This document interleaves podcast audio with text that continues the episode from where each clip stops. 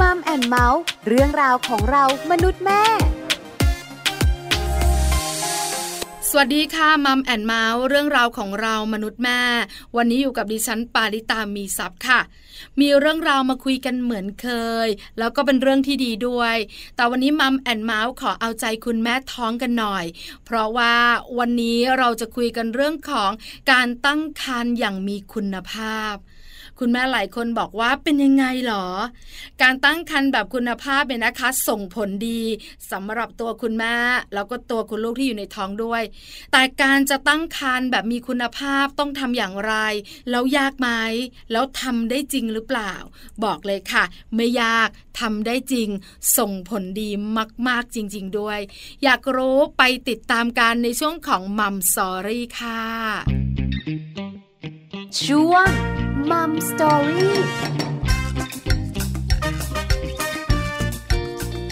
มัมสตอรี่วันนี้จะพาคุณแม่ท้องมารู้ค่ะว่าการตั้งครรภ์คุณภาพดีมากๆที่สำคัญเนี่ยนะคะส่งผลดีต่อคุณแม่ท้องด้วยส่งผลดีต่อเจ้าตัวน้อยในท้องด้วยผลดีนั้นคืออะไรตั้งครรภ์คุณภาพต้องปฏิบัติตัวแบบไหนที่สำคัญยากไหมทำได้จริงใช่ไหมคำถามเหล่านี้จะได้คำตอบแน่นอนค่ะเพราะวันนี้แขกรับเชิญของเราพี่แววค่ะคุณแววตาเอกชาวนานักกำหนดอาหารวิชาชีพแล้วพี่แววเนี่ยนะคะยังเป็นที่ปรึกษาโครงการกินผักผลไม้ดี400กรัมด้วยวันนี้พี่แววจะมาให้คำตอบทั้งหมดรวมถึงมาให้ความรู้และคำแนะนำดีๆกับคุณแม่ท้องให้ตั้งครรภ์แบบมีคุณภาพค่ะ Mom Storyสวัสดีค่ะพี่แววค่ะสวัสดีค่ะวันนี้มัมแอนเมาส์มีโอกาสคุยกับพี่แววดีใจจังเลยที่สำคัญดีใจล่วงหน้าแทนคุณแม่ตั้งท้องด้วยเพราะวันนี้เราจะคุยกันประเด็นตั้งท้องอย่างไรให้มีคุณภาพน่าสนใจมากพี่แววค่ะอันดับแรกอธิบายหน่อยสิคะตั้งท้องคุณภาพคืออะไรเผื่อว่าคุณแม่หลายๆท่านเนี่ยนะคะยังนึกภาพไม่ออกค่ะจริงๆแล้วนะคะชื่อเขาตรงเป๊ะเลยค่ะพี่แววสอนวิชานี้มาประมาณเกือบ20 ปีนะคะเวลาที่เราสอนเราก็ใช้ภาษาว่าตั้งครรภ์คุณภาพนะคะหรือการท้องแบบคุณภาพจริงๆแล้วคุณภาพถ้าสามารถอธิบายง่ายๆเลยนะคะคือคุณภาพชีวิตที่ดีคุณภาพชีวิตที่ดีทั้งตัวคุณแม่เองด้วยมีคุณภาพชีวิตมีภาวะโภชนาการที่ดีมีการออกกำลังกายการพักผ่อนที่ดีแต่การโภชนาการจะเข้าไปสู่ทุกๆหน่วยเลยค่ะไม่ว่าจะทำให้นอนหลับได้สบายไหมทำให้กระตุ้นการออกกำลังกายได้เป็นอย่างไรแล้วก็ทำให้คุณภาพชีวิตระหว่างที่ตั้งครรภ์คลอดน้องออกมาแล้วน้องหรือทารกก็มีสุขภาพและคุณภาพชีวิตที่ดีการมีคุณภาพชีวิตที่ดีคือจบค่ะเข้าใจแล้วพี่แววว่าตั้งครรภ์คุณภาพคืออะไรคือคุณภาพชีวิตที่ดีทั้งคุณแม่และคุณลูกที่อยู่ในท้องแล้วพี่แววบอกเมื่อสักครู่นี้เรื่องของโภชนาการสำคัญจะนำไปสู่ทุกอย่างแปลว่าวันนี้เราจะโฟกัสกันด้วยเรื่องของโภชนาการคุณแม่ท้องนะสิคะใช่ค่ะจริงๆการตั้งครรภ์คุณภาพนะอธิบายให้เข้าใจง่ายทีเดียวมันไม่ได้แต่อยากจะบอกทุกคนว่าการตั้งครรภ์คุณภาพคือสิ่งที่ดีทำให้เราสุขภาพดีทั้งตัวแม่และตัวลูกเราจะเอื้อเฟื้อเผื่อแผ่ไปถึงบุคคลอื่นก็คือสามีของเราคุณตาคุณยายคุณปู่คุณย่าค่ะเพราะว่าเวลาที่เราตั้งครรภ์นะคะลูกของเรานะคะทุกคนที่เฝ้ารอไม่ใช่เฉพาะแต่คุณแม่ค่ะดังนั้นนะคะก็คือการตั้งครรภ์คุณภาพเนี่ยเราก็จะโยงใยไปหลายเรื่องแต่ที่เราเป็นนักกำหนดอาหารนะคะเรื่องที่เราสอนมาเกือบ20 ปีคือเรื่องการกินยังไงให้คุณแม่ตั้งครรภ์เนี่ยคุณแม่ท้องเนี่ยมีคุณภาพชีวิตที่ดีและมีสุขภาพที่ดีค่ะอย่างแรกเลยเวลาที่เราจะพูดถึงคุณภาพชีวิตที่ดีก็คือระหว่างที่ตั้งครรภ์เนี่ยสิ่งแรกที่เรานึกถึงคือเรื่องน้ำหนักก็คือเวลาที่เราตั้งครรภ์นะคะคุณแม่ต้องคิดถึงเสมอว่าเราต้องมีน้ำหนักที่ดีก็หมายความว่าช่วงระหว่างตั้งครรภ์เนี่ยเราควรจะมีน้ำหนักที่ปลอดภัยต่อสุขภาพของเราแล้วก็ของลูกด้วยค่ะน้ำหนักที่ดีไม่ได้หมายถึงน้ำหนักที่เยอะนะคะคุณแม่ขาหมายถึงน้ำหนักที่เหมาะสมระหว่างการตั้งครรภ์ตั้งแต่ไตรมาสแรกถึงไตรมาสที่3เลยแต่ส่วนใหญ่พี่แววเรื่องของน้ำหนักเนี่ยที่เพิ่มขึ้นหรือพอดีเนี่ยมันมาจากการกินของคุณแม่อันนี้ปลาเข้าใจถูกไหมคะเข้าใจถูกต้องเลยส่วนใหญ่ก็เหมือนกับเราถ้าเราไม่ตั้งครรภ์ในเวลาที่เราพูดถึงเรื่องน้ำหนักก็จะมาจากการกินใครๆก็รู้ว่าน้ำหนักที่ดีน้ำหนักที่ตรงตามมาตรฐานเนี่ยมันดีนะดีต่อร่างกายทั้งหมดเลยแต่พอมาเป็นคุณแม่ท้องเราก็จะบอกคร่าวๆเขาว่าถ้าหากว่าตอนที่ก่อนท้องนะ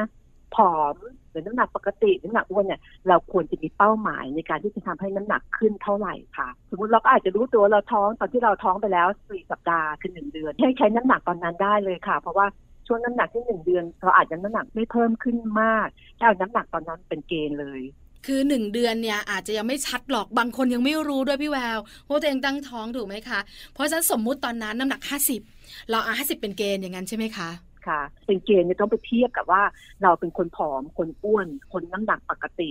ก็คือเกณฑ์ง่ายๆก็คือเกณฑ์ที่เราใช้ค่าดัชนีมวลกายค่ะน้องวาดูดัชนีมวลกายของเรานะเฮ้ยเราดัชนีมวลกายทำใจเป็นธรรมนะว่าดัชนีมวลกายของเราเราตกช่วงไหนช่วงผอมปกติหรือช่วงอ้วน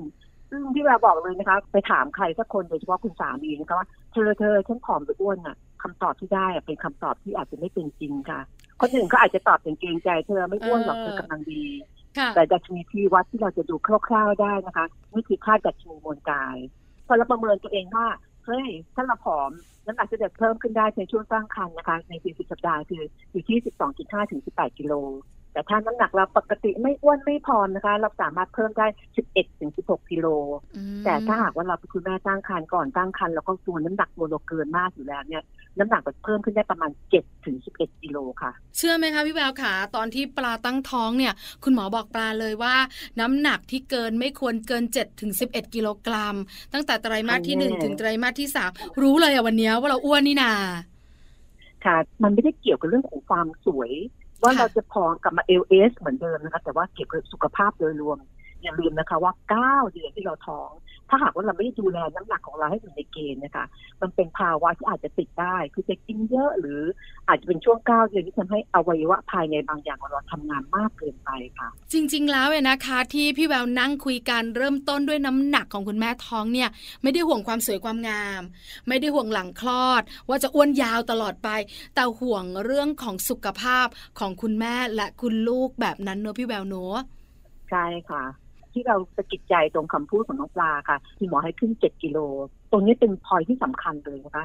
7ถึง11กิโลสังเกตไหมคะ7ถึง11กิโลเพราะว่ามีคุณแม่บางคนที่เราสอนเรื่องวิชาตั้งครรภ์คุณภาพแล้วก็มีคนไข้ที่มาคอนซัลท์เกี่ยวกับเรื่องของน้ำหนักมีเคสนึงอยากยกตัวอย่างค่ะเป็นนางแบบลูกครึ่งไม่ใช่คนไทยนะคะไม่ใช่คนไทยนะเป็นนางแบบต่างชาติสวยมากกำลังจะมีลูกคนที่สามแล้วมาด้วยน้ำตาไหลร้องไห้เพราะว่าเขาต้องการน้ำหนักตัวน้อยกว่า7กิโลค่ะ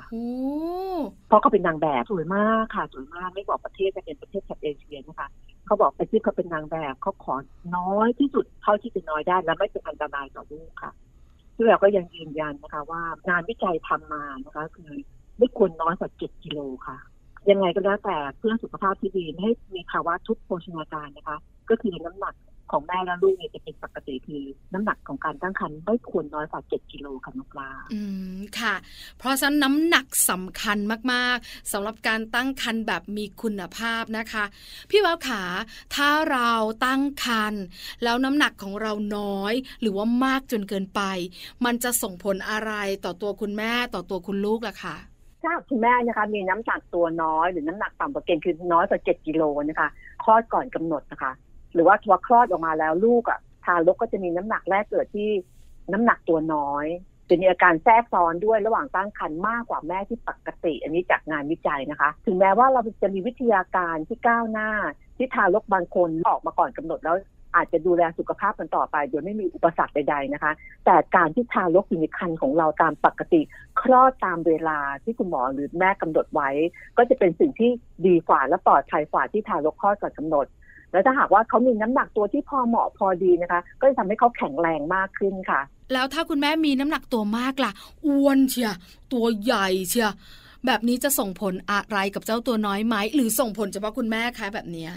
ส่งผลทั้งสองท่านเลยค่ะทั้งแม่ทั้งลูกเลยค่ะอย่างแรกก็คือความดันโลหิตสูงที่ความดันโลหิตสูงเนี่ยมันมีหลายระดับถ้าสูงมากๆ ก็จะเกิดภาวะคันเป็นพิษค่ะคันเป็นพิษก็น่ากลัวมากเนอะพี่แววเนอะใช่แล้วก็อีกอย่างก็คือเรื่องของเบาหวานขณะตั้งครรภ์น้ำหนักตัวที่มากในขณะตั้งครรภ์นะคะอาจจะเพิ่มปัจจัยเสี่ยงเป็นเบาหวานในขณะตั้งครรภ์ซึ่งตอนนี้ยังไม่รู้เลยแท้จริงเลยนะคะว่าเบาหวานขณะตั้งครรภ์เกิดจากจุดไหนจริงๆเลยยกเว้นแต่กรณีที่เป็นพันธุกรรมนะคะเพราะฮอร์โมนที่มีมากขึ้นในขณะตั้งครรภ์อาจจะเป็นส่วนหนึ่งที่ทำให้เป็นเบาหวานขณะตั้งครรภ์ด้วยและการที่เรามีน้ำหนักมากเกินในช่วงเราตั้งครรภ์ค่ะ ทีนี้มาถึงลูกตัวเล็กของเราก็จะตัวโต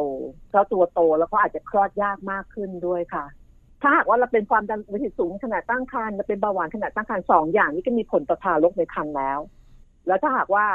ตัวโตและคลอดยากก็อาจจะทำให้เราเปลี่ยนวิธีการคลอดโดยที่เราไม่ได้ตั้งใจมาก่อนค่ะอย่างเช่นเราคิดว่าเราจะไม่ผ่าคลอดเราจะคลอดแบบธรรมชาติซึ่งจริงๆแล้วจะคลอดแบบธรรมชาติหรือผ่าคลอดเนี่ยดีทั้งสองอย่างนะคะแต่มันอยู่ที่ความตั้งใจเราก็ตั้งใจที่เราจะคลอดแบบธรรมชาติแต่ถ้าลูกตัวโตบางครั้งไม่สามารถคลอดแบบธรรมชาติได้ค่ะคุณแม่ก็ต้องเปลี่ยนมาเป็นผ่าคลอดเนี่ยนะคะเพราะฉะนั้นเนี่ยน้ำหนักตัวน้อยน้ำหนักตัวมากส่งผลต่อคุณแม่ต่อคุณลูกเอาละค่ะน้ำหนักตัวน้อยก็ขึ้นอยู่กับการกินค่ะพี่แววน้ำหนักตัวมากก็เป็นเรื่องการกินโภชนาการของคุณแม่ตั้งท้องสำคัญมากๆที่จะนำไปสู่การตั้งครรภ์คุณภาพงั้นคุณแม่ท้องต้องกินอย่างไรถึงจะเหมาะสมล่ะค่ะพี่แววค่ะคุณแม่ท้องจริงๆก็เหมือนผู้หญิงปกติเลยอย่างแรกที่เราอยากให้กินก็คือกินอาหารหลากหลายครบทั้ง5หมู่เป็นภาษาบ้านๆเนาะใครๆก็รู้คุณแม่ท้องก็ฟังแล้วก็โอ๊ยฉันก็รู้อยู่แล้วแต่จริงๆเนี่ยเรามาสังเกตตัวเองกันสัก24ชั่วโมงว่าจริงๆแล้วทั้งวันน่ะมื้อเช้ากลางวันเย็นในแต่ละมื้อเรากินหลากหลายครบทั้ง5หมู่มั้ยไม่มีอาหารตัวไหนโดดๆเลยค่ะกินตัวนี้ดีไปเลยไม่ต้องกินอย่างอื่นเขาจะต้องช่วยเหลือเกื้อกูลกันอย่างเช่นเรากินข้าว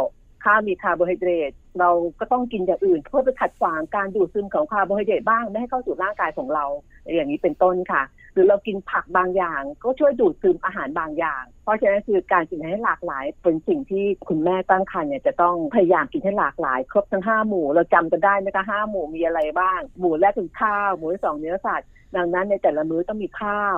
มีเนื้อสัตว์มีผักมีผลไม้แล้วก็มีไขมันดูเหมือนง่ายค่ะพี่แววขา5หมู่ท่องกันมาตั้งแต่ประถมแล้วก็จำไม่มีลืมเลยนะคะดีต่อสุขภาพแต่พี่แววขาบางครั้งเนี่ยมันก็ทำยากนะเพราะฉะนั้นเนี่ยจะทำยังไงล่ะพี่แววให้5หมู่ง่ายๆในความคิดของเราเป็นการกินง่ายด้วยแล้วก็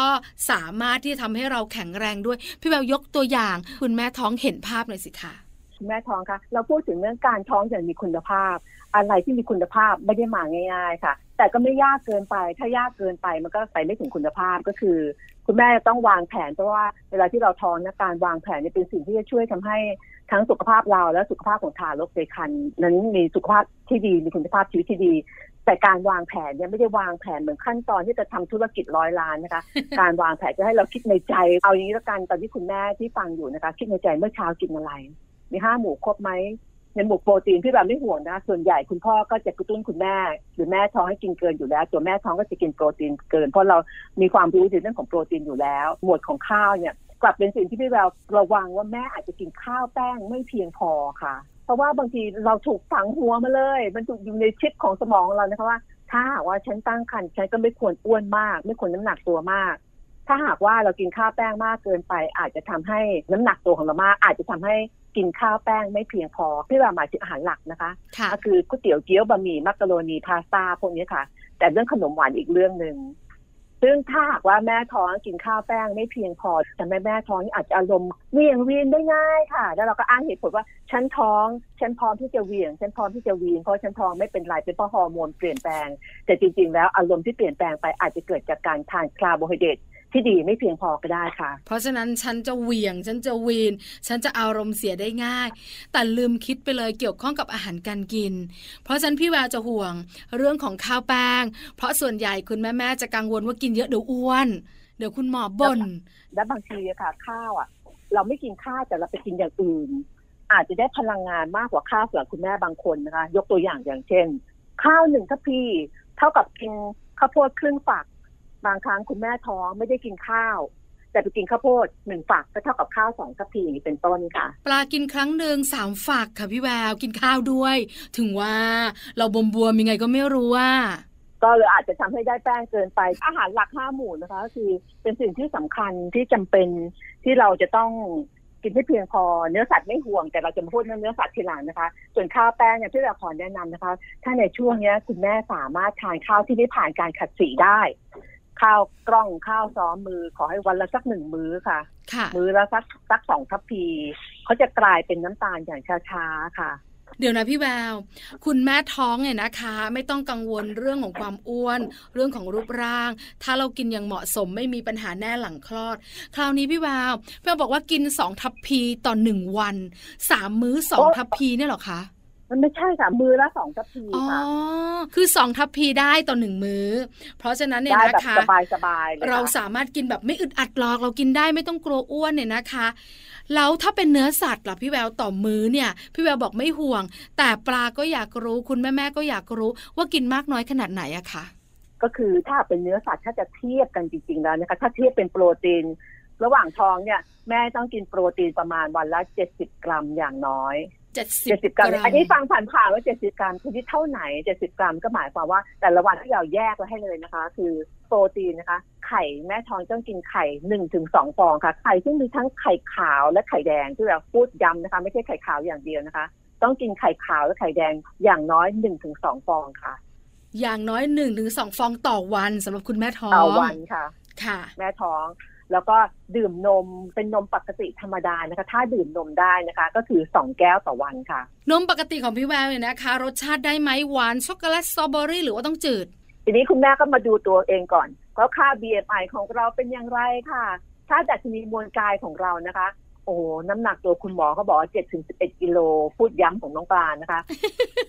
เวลานมที่มีรสชาติหวานๆน้ำตาลจะอยู่ในนั้นประมาณ7 ช้อนชาค่ะเยอะมากเพราะฉะนั้นคือในช่วง9 เดือนเนี่ยเป็นช่วงคุณภาพซึ่งเราจะดูแลจัดการกับการกินอาหารเพื่อภาวะโภชนาการที่ดีเพื่อปกติแล้วการปรับเปลี่ยนพฤติกรรมการกินเราใช้เวลา21 วันแล้วเราจะเคยชิน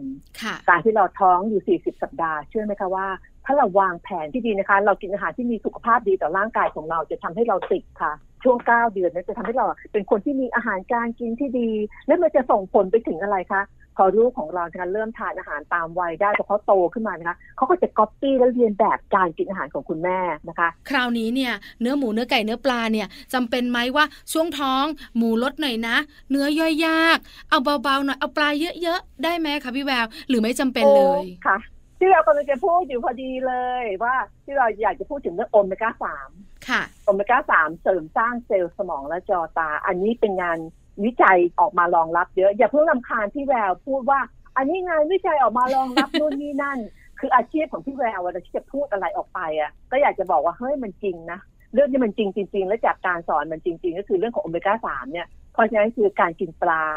มีข่าวดีจะบอกนะคะไม่ต้องกินปลาทุกมื้อคุณสามีบางคนเธอจะรู้ไม่ฉลาดนะเช้ากับปลากลางวันก็ปลาเย็นก็ปลาก็ทำให้เราเบื่อได้เพราะฉะนั้นคือปลานะคุณแม่ท้องคะคุณแม่กินปลาให้เท่ากับตอนนี้ยกฝ่ามือของเรามาดูนะคะฝ่ามือด้านซ้ายด้านขวาก็ได้ค่ะตั้งแต่ข้อมือเราถึงข้อนิ้วแรกค่ะความหนาเท่ากับสันมือของเรานี่ค่ะเนื้อปลาประมาณ2 ชิ้นต่อสัปดาห์พอแล้วค่ะ2 ชิ้นต่อสัปดาห์โปรดฟังอีกครั้งคุณแม่ๆค่ะ2 ชิ้นต่อสัปดาห์เท่านั้นไม่จำเป็นต้องทุกวันไม่จำเป็นต้องทุกมื้อด้วยใช่ค่ะเพราะร่างกายของเราต้องการโอเมก้า 3เนี่ยไม่ใช่ว่าจะต้องกินตลอดเวลานะคะกินปลา2 ชิ้นก็พอแต่เน้นว่าควรกินปลาที่ไม่ใช่ทอดนะคะอันนี้ไม่ได้เกี่ยวกับอ้วนหรือไม่อ้วนปกติแล้วปลาที่มีโอเมก้า 3เนี่ยน้ำมันปลาจะอยู่ใต้หนังของปลาถ้าเราไปทอดโดยเฉพาะทอดน้ำมันท่วมๆนะคะโอเมก้า 3ก็จะออกไปจากเนื้อปลาไปอยู่ที่น้ำมันค่ะเราก็ไม่ได้ไงน้ำมันได้คุณแม่ท้องไม่ได้ใช่ไหมคะพี่แววเก่งมากเลยค่ะเพราะฉะนั้นคือ2 ครั้งต่อสัปดาห์ที่เราจะกินปลานึ่งปลาย่างนะคะยกตัวอย่างอย่างเช่นปลาซาบะย่างชอบปลาแซลมอนก็ปลาแซลมอนย่างอย่างนี้ได้แต่ไม่ทอดจะเป็นปลาน้ำจืดอย่างเช่นปลาช่อนย่างเพราะฉะนั้นเรื่องของเนื้อสัตว์เนี่ยนะคะคุณแม่พอเข้าใจพอนึกออกจริงๆแล้วพี่แววขาต่อวันต่อมื้อเนี่ยเนื้อสัตว์เยอะขนาดไหนคะเนี่ยถ้าพูดถึงปริมาณว่าเรามาที่70 กรัมต่อวันนะคะเนื้อสัตว์ก็คือ 4-5 ช้อนค่ะอ๋อไม่เยอะนี่เพราะว่าอะไรเพราะเรามีไข่สำรองอยู่แล้วเรามีนมสำรองอยู่แล้วเนื้อสัตว์ประมาณ 4-5 ช้อนต่อมื้อค่ะแต่ทำไมที่เราพูดถึงเรื่องไข่และนมก่อนเนื้อสัตว์อื่นๆคือเขาจัดอันดับไว้ค่ะว่าโปรตีนที่ดีที่สุดในโลกนะคะก็คือนมแม่รองลงมาคือไข่และนมค่ะคำว่าโปรตีนที่ดีก็คือหมายความว่ากินไปแค่ไหนเราได้เกือบหมดยกตัวอย่างอย่างเช่นไข่1 ฟองมีโปรตีน7 กรัมเวลาเรากินเข้าไปร่างกายของเราได้เกือบ7 กรัมคือได้ 90% กว่า แต่ถ้าเป็นเนื้อสัตว์อื่นๆเรทอยู่ที่ประมาณ 80% กว่าๆค่ะไม่ใช่ว่าเรากินโปรตีนเข้าไปแล้วเราจะได้ทั้งหมดนะคะเพราะกลไกของร่างกายมันมีการขัดขวางการดูดซึมบ้างร่างกายของเราไม่สามารถนำไปใช้ได้หมดแตกต่างจากโปรตีนที่อยู่ในนมและไข่ซึ่งเป็นโปรตีนที่ดีที่สุดค่ะค่ะคราวนี้พี่แววขามาถึงเรื่องของผักและผลไม้บ้างข้อจำกัดของคุณแม่ท้องแต่ละคนเนี่ยเยอะเหมือนกันนะคะผักนี้ไม่เอาอ่ะยี้ไม่กินขมผลไม้อันนี้ก็ไม่เอาอ่ะฉันไม่ชอบพอทุเรียนมาโอ้โหฉันชอบสุดๆฉันกินเป็นลูกแบบเนี้ยพี่แววบอกหน่อยสิคะคุณแม่ท้องอยากท้องแบบมีคุณภาพผักผลไม้มากน้อยขนาดไหนดีคะน้องปลาค่ะจะขออนุญาตพูดต่อเรื่องของปลาอีกนิดนึงได้ไหมคะเพราะว่าอันนี้คนไม่ค่อยพูดถึงแต่ที่เราอยากพูดถึงจังเลยค่ะเรื่องของปลาค่ะว่ามีปลาอยู่ 3-4 ชนิดค่ะที่ไม่ควรรับประทานปริมาณมากในช่วงขณะท้องเพราะว่าเป็นปลาที่มีเมอร์คิวรี่คือปลอดเยอะค่ะแต่ว่าในบางประเทศอย่างเช่นแคนาดาออสเตรเลียอย่างเงี้ยเขาจะห้ามเลยนะคะว่าไม่ให้ผู้หญิงท้องกินปลาคือปลาดาบค่ะปลาฉลามค่ะแล้วก็ปลาอินทรีตัวใหญ่ๆนะคะแล้วก็ไทฟิชปลาไทยฟิชที่เราก็ไม่รู้ว่าภาษาไทยเรียกอะไรแต่คุณแม่ท้องไม่ต้องกังวลนะคะเพราะว่าบ้านเราไม่เคยมีไทยฟิชค่ะก็เอาจำไว้ว่าปลาดาบปลาฉลามปลาอินทรียากินบ่อยค่ะเพราะมีปลอดอยู่ในตัวของเขาเองเพราะว่าเขาเป็นปลาที่อยู่ในน้ำนานก็มีอายุยืนนะคะเวลาที่มีอุตสาหกรรมและมีสารเคมีที่ตกอยู่ในน้ำโดยเฉพาะพวกปลอดเนี่ยพวกนี้เขาจะซึมซับอยู่ในตัวของเขาได้แต่หมายความว่าถ้าหากว่าบางครั้งเราไปงานโต๊ะจีนแล้วก็มีถูฉลามมาแบ่งกันช่วยจิ๋วๆช่วยเล็กๆนะคะคุณแม่ท้องก็ทานได้เลยค่ะเพราะมันนิดเดียวและทานเป็นล่ำเป็นสันปลาที่เรากล่าวมานะคะเป็นการเตือนเนี่ยนะคะโดยที่คุณแม่อาจจะไม่รู้วันนี้ได้ทราบแล้วก็หลีกเลี่ยงกันหน่อยนะคะคราวนี้ผักผลไม้ของปลาได้ไหมคะได้ค่ะวิตามินที่เราต้องการจากผักและผลไม้มีหลากหลายอย่างจำเป็นจะต้องกินเลยอย่างแรกคือโฟลิกหรือโฟเลตนะคะคือแม่ท้องอาจจะพูดว่าอ้าวเราก็กินอะไรที่คุณหมอให้มาเราจะแบ่งเป็น2อย่างคืออาหารจากธรรมชาติและที่คุณหมอให้มาคือโฟเลตหรือโฟลิกจะต้องเสริมกันตั้งแต่ก่อนตั้งครรภ์อยู่แล้วนะคะแต่เนี่ยโฟเลตโฟลิกเนี่ยมันจะมีในผักด้วยค่ะโดยเฉพาะผักเขียวๆหน่อไม้ฝรั่งบรอกโคลีคะน้า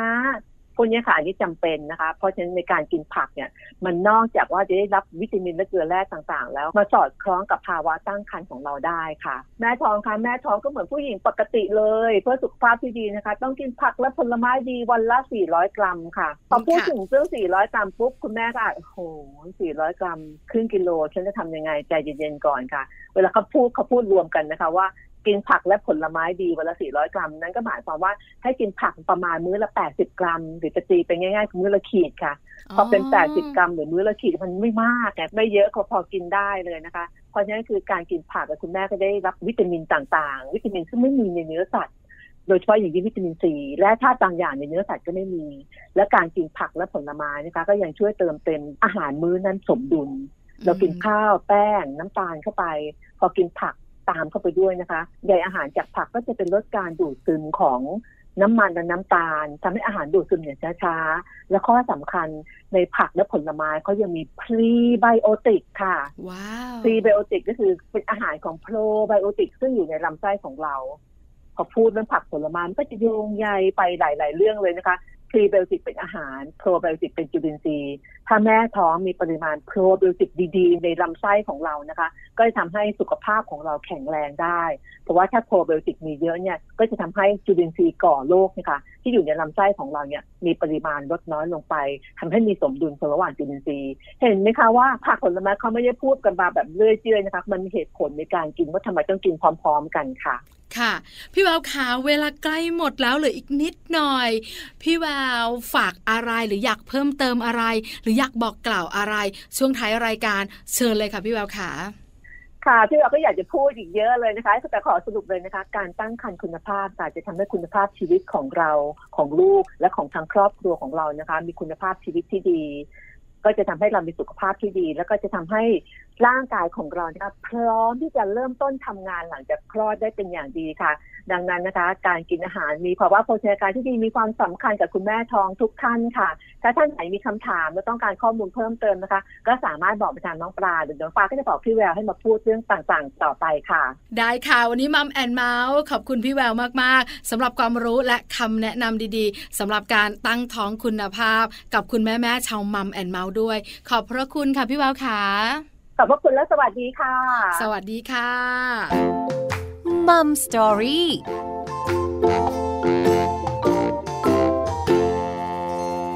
ขอบคุณพี่แววมากๆค่ะคุณแววตาเอกชาวนานักกำหนดอาหารวิชาชีพและที่ปรึกษาโครงการกินผักผลไม้ดี400กรัมด้วยพี่แววมาให้ความรู้ให้คำแนะนำกับคุณแม่ตั้งท้องทุกท่านให้ตั้งท้องอย่างมีคุณภาพอย่าลืมนะคะนำไปปรับใช้ด้วยโดยเฉพาะเรื่องของการกินในระหว่างตั้งครรภ์ค่ะวันนี้มัมแอนเมาส์เรื่องราวของเรามนุษย์แม่หมดเวลาแล้วจะเจอกันใหม่ครั้งหน้าพร้อมเรื่องราวดีๆวันนี้ปาริตามีทรัพย์สวัสดีค่ะมัมแอนเมาส์เรื่องราวของเรามนุษย์แม่